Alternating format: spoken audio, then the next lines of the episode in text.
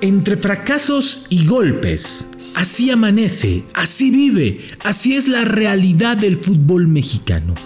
Fracasos, dudas, incertidumbre, falta de credibilidad, falta de preparación, estancamiento, estancamiento en su nivel, en su crecimiento, en su fútbol.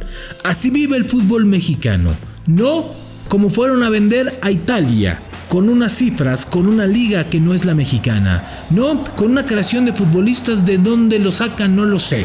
La realidad es que entre las mentiras que se dicen del parte de los directivos y los resultados que sacan sus propios jugadores, este fútbol mexicano no camina. Hoy el fútbol mexicano está en sus peores momentos, a nivel escritorio y a nivel cancha. Hoy el fútbol mexicano no atraviesa por el mejor momento después de 50 años hoy se ha fracasado rotundamente en torneos donde antes ganabas. La credibilidad está por los suelos. El fútbol mexicano sí, está estancado. Tristemente no crece. Y cuidado, cuidado, porque en 10 años nos van a pisar. La sombra del tri, así arranca. Esto es La Sombra del Tri, un podcast con Rubén Rodríguez, exclusivo de Footbox. ¿Cómo están? Qué gusto saludarles, qué gusto estar con ustedes. Eh, a ver, yo quisiera darles buenas noticias hoy, eh, ya huele a fin de semana, pero no, la realidad es que no. Así es, hablemos de realidades, hablemos de, realidades en el fútbol mexicano y en todos. Y hoy el fútbol mexicano está estancado entre las mentiras que vamos a escuchar más adelante por parte del presidente de la Liga MX, que de verdad, qué desfachatez. Hoy sí se voló la barda, hoy sí se llevó, bueno, orejas y rabo, ¿no? De verdad, increíble las declaraciones ¿quién cree que le creen? O sea, la cara de John de Luisa, ¿no? De Deñigo Riestra, que ahí estaba también el secretario general de la Federación Mexicana de Fútbol, el propio embajador, bueno, el propio embajador no se reía o no se dormía o casi lo sapea, ¿no? Así, porque no, no es increíble. Pero bueno, ahorita vamos a hablar de ello. A ver, a ver, a ver, a ver, a ver, quiero, que quiero, quiero aclarar el, punto, pero increíblemente no, no se puede encontrar algo bueno. Solamente hay algo bueno por ahí, porque un jugador se va a ir prestado, afortunadamente, al, al, fútbol europeo de esta generación. Alcántar del Necaxa se va a ir prestado al Sporting de Lisboa, lo cual es una extraordinaria noticia. Primer jugador del Necaxa que se va prestado aunque se va al viejo continente, lo cual es, es maravilloso. Necaxa era la base de esta selección, por cierto, ¿eh? ni Chivas, ni Pumas, ni Cruz Azul, ni Rayados, ni Tigres tenían un solo jugador, ¿eh? increíble. Y dicen que están trabajando, y dicen que están trabajando, pero bueno, es, es un verdadero, verdadero, verdadero dolor. Lo que ocurrió ayer en el, en el preolímpico, premundial o no sé cómo diablos llamarle, es verdaderamente increíble. Y no, y no, y no, y aquí sí no vamos a, echarle la culpa a, ah, es que no tienen oportunidades. No, no, no, no. Yo creo que lo de ayer fue capacidad. Nos dieron cátedra de cómo no tirar penaltis. Increíble cómo tiran los penaltis. Increíble. A ver, lo hacen diario, es su profesión. ¿sí? Es increíble cómo tiraron y ejecutaron la tanda de penaltis. Y lo peor es cómo se comportaron en los partidos importantes. Es ahí el punto medular del, asunto. La cabeza del futbolista, ¿sí? Que cree que con la playera va a ganar en la zona. La zona nos está alcanzando. Hoy México ya no es el gigante. Y si no era Guatemala, Estados Unidos te iba a ganar, ¿eh? Pero tal vez ya con el boleto en la mano. Estados Unidos tiene mejor equipo, mejor proyección y muchos otros más, ¿sí? Hoy este rival te pinta la cara y te gana en penaltis facilito también. Y todavía te dio oportunidades y ni así. Es un fracaso rotundo. Pero lo más grave es que es otra muestra de realidad, otra muestra de realidad del fútbol mexicano, otra muestra de que el fútbol mexicano no está creciendo, se está estancando y si no se estanca va hacia atrás, hacia atrás, hacia atrás y hacia atrás. El fútbol mexicano no está en estos momentos como para presumir ser el gigante, para avanzar, para decir algo más. Hoy el futbolista mexicano está en un nivel mediano o tal vez en su nivel y nosotros estamos pensando que dan más. Lo de ayer es una clara clara muestra de realidad de nueva cuenta. En el hexagonal, muchos no es que los pues que México fue segundo. No nos hagamos güeyes nosotros solos, ¿sí? No nos creamos nuestras propias mentiras, ¿sí? Esta selección no ha generado buen fútbol y es un efecto de qué?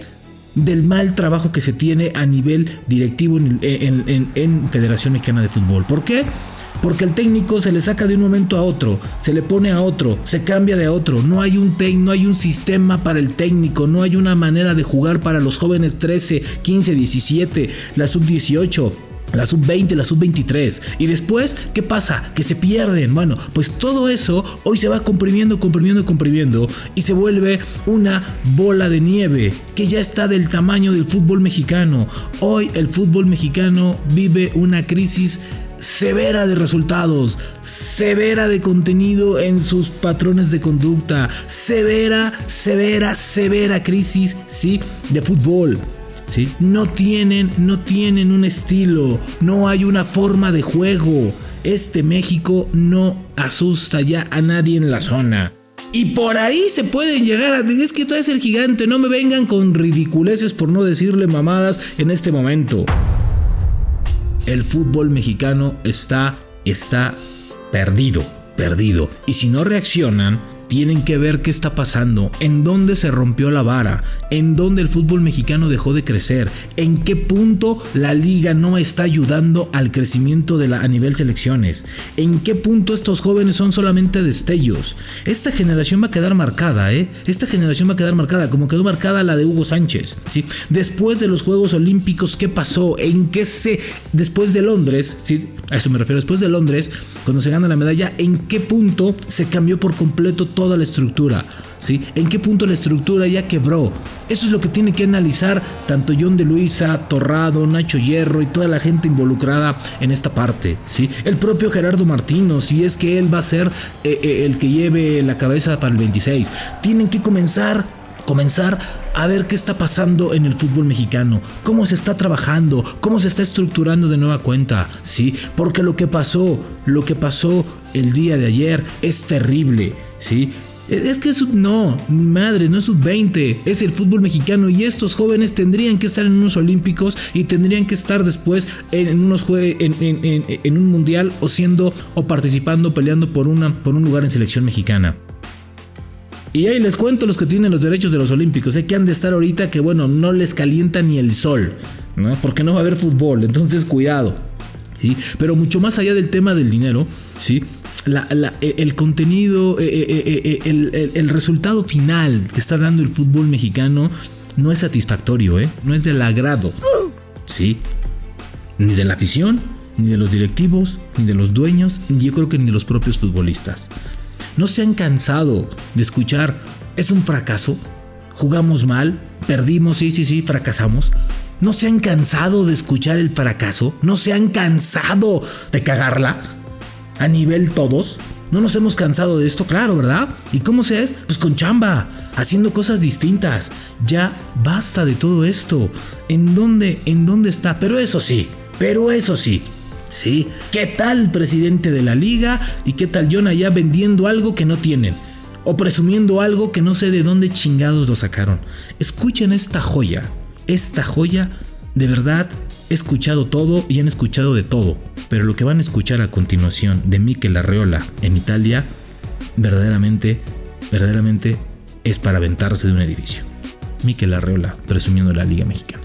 A nombre de la Liga BBVA MX, habremos de firmar con el presidente de la Serie A de Italia, Lorenzo Cassini, un importante acuerdo para fortalecer las relaciones deportivas entre las dos ligas. Anteriormente, firmamos convenios con la Bundesliga y con la Liga de España. Seguiremos en estos esfuerzos para completar acuerdos de cooperación con las mejores ligas de fútbol del mundo. ¿A qué aspiramos con este acuerdo con la Liga Italiana?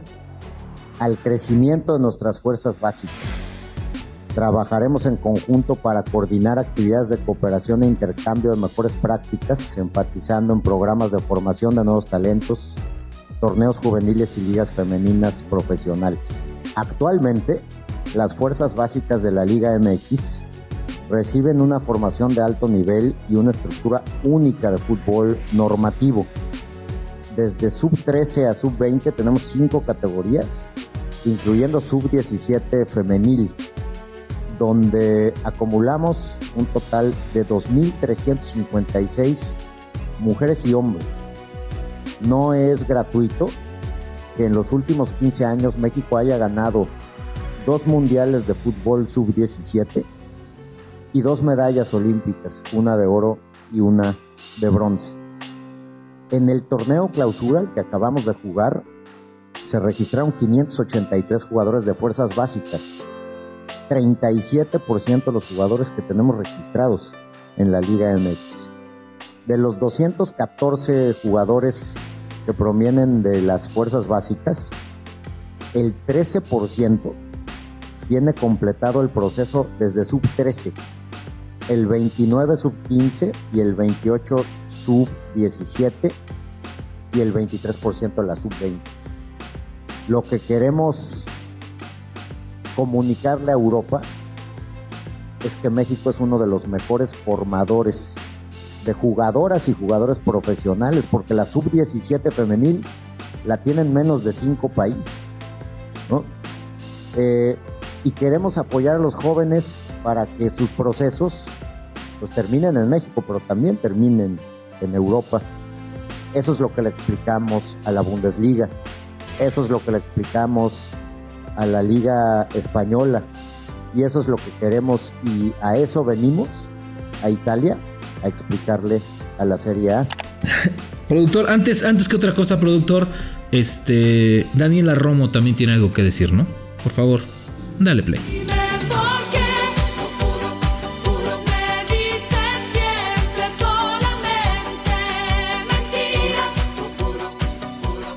Ni mandada a hacer, ni mandada a hacer, ni mandada a hacer. ¿Sí? Mentiras, mentiras y más mentiras. ¿Es en serio? ¿Es en serio lo que escuchamos? Neta, me lo ¿Y es en serio lo que vimos? Porque es una incongruencia total. Verdaderamente no tienen madre, ¿eh? Perdón, pero no tienen madre. O sea, dentro de las mejores ligas del mundo. La quinta mejor liga del mundo la décima más compradora. Esa yo creo que es hasta la primera, porque cómo compra. ¿Sí? Una liga que está generando constantemente futbolistas. Que me digan dónde están, ¿eh? Que no me ponga ejemplos de 6 o 7, de 4 o 3 equipos. Y uno, y uno por equipo, no, no, que me diga dónde está. La liga es el principal enemigo del jugador mexicano. No tiene lugar, no hay lugar para ellos, ¿sí? ¿De dónde, de dónde sacaron esto?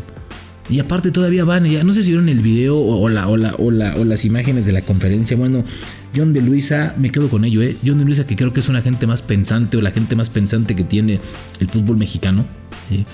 Yo, yo, creo que de haber dicho, no, este güey, este güey ni lo voy a pelar ni me voy a subir a este barco porque verdaderamente la está cagando. O sea, increíble. No, no, no, o sea, sabía, sabía que venía esta ola. No, no, no, es algo tristísimo, tristísimo. Pero bueno, a esperar. Yo creo que después de lo que se dijo, después de lo que se vio, habrá consecuencias importantes.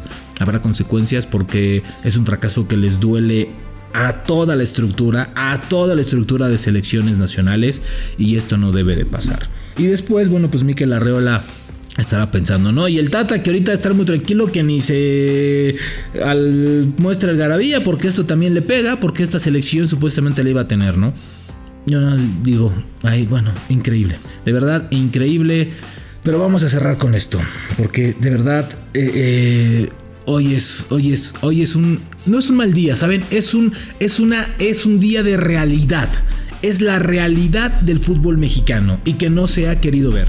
Mentiras y fracasos. Esa es la realidad del fútbol mexicano. Así de claro, así de contundente se los decimos. No le busquen más. ¿Están estancados? Sí. ¿Necesitan crecer? No. Necesitan reestructurar, necesitan cambiar, cambiar. No necesitan arreglar ni parchar, necesitan cambiar. Porque si no cambian, cuidado. Porque el golpe en 4 o 5 años va a ser más duro, mucho más duro. Y la zona te está alcanzando. ¿Sí? Nosotros seguimos, ah, tenemos estadios, qué chingón, sí tenemos 10 estadios, perfecto, porque hay más dinero. Pero el fútbol en dónde está? Cuidado con lo que está pasando alrededor de la selección mexicana. Cuidado con el proyecto que tienen. Cuidado con lo que está pasando, se los están comiendo poco a poquito, poco a poquito, poco a poquito. No nos han querido hacer caso. Es momento de cambiar, de reestructurar por completo, de hacer cosas distintas y no federación, no selección, no, no liga y se juntos. El fútbol mexicano en general tiene que cambiar y tiene que modificar, porque si no, si vamos a escuchar las mentiras que se voló la barda, por cierto, señor Miquel Arreola, mejor no diga nada. Mentiras y fracasos es la realidad del fútbol mexicano. Nos escuchamos en la siguiente.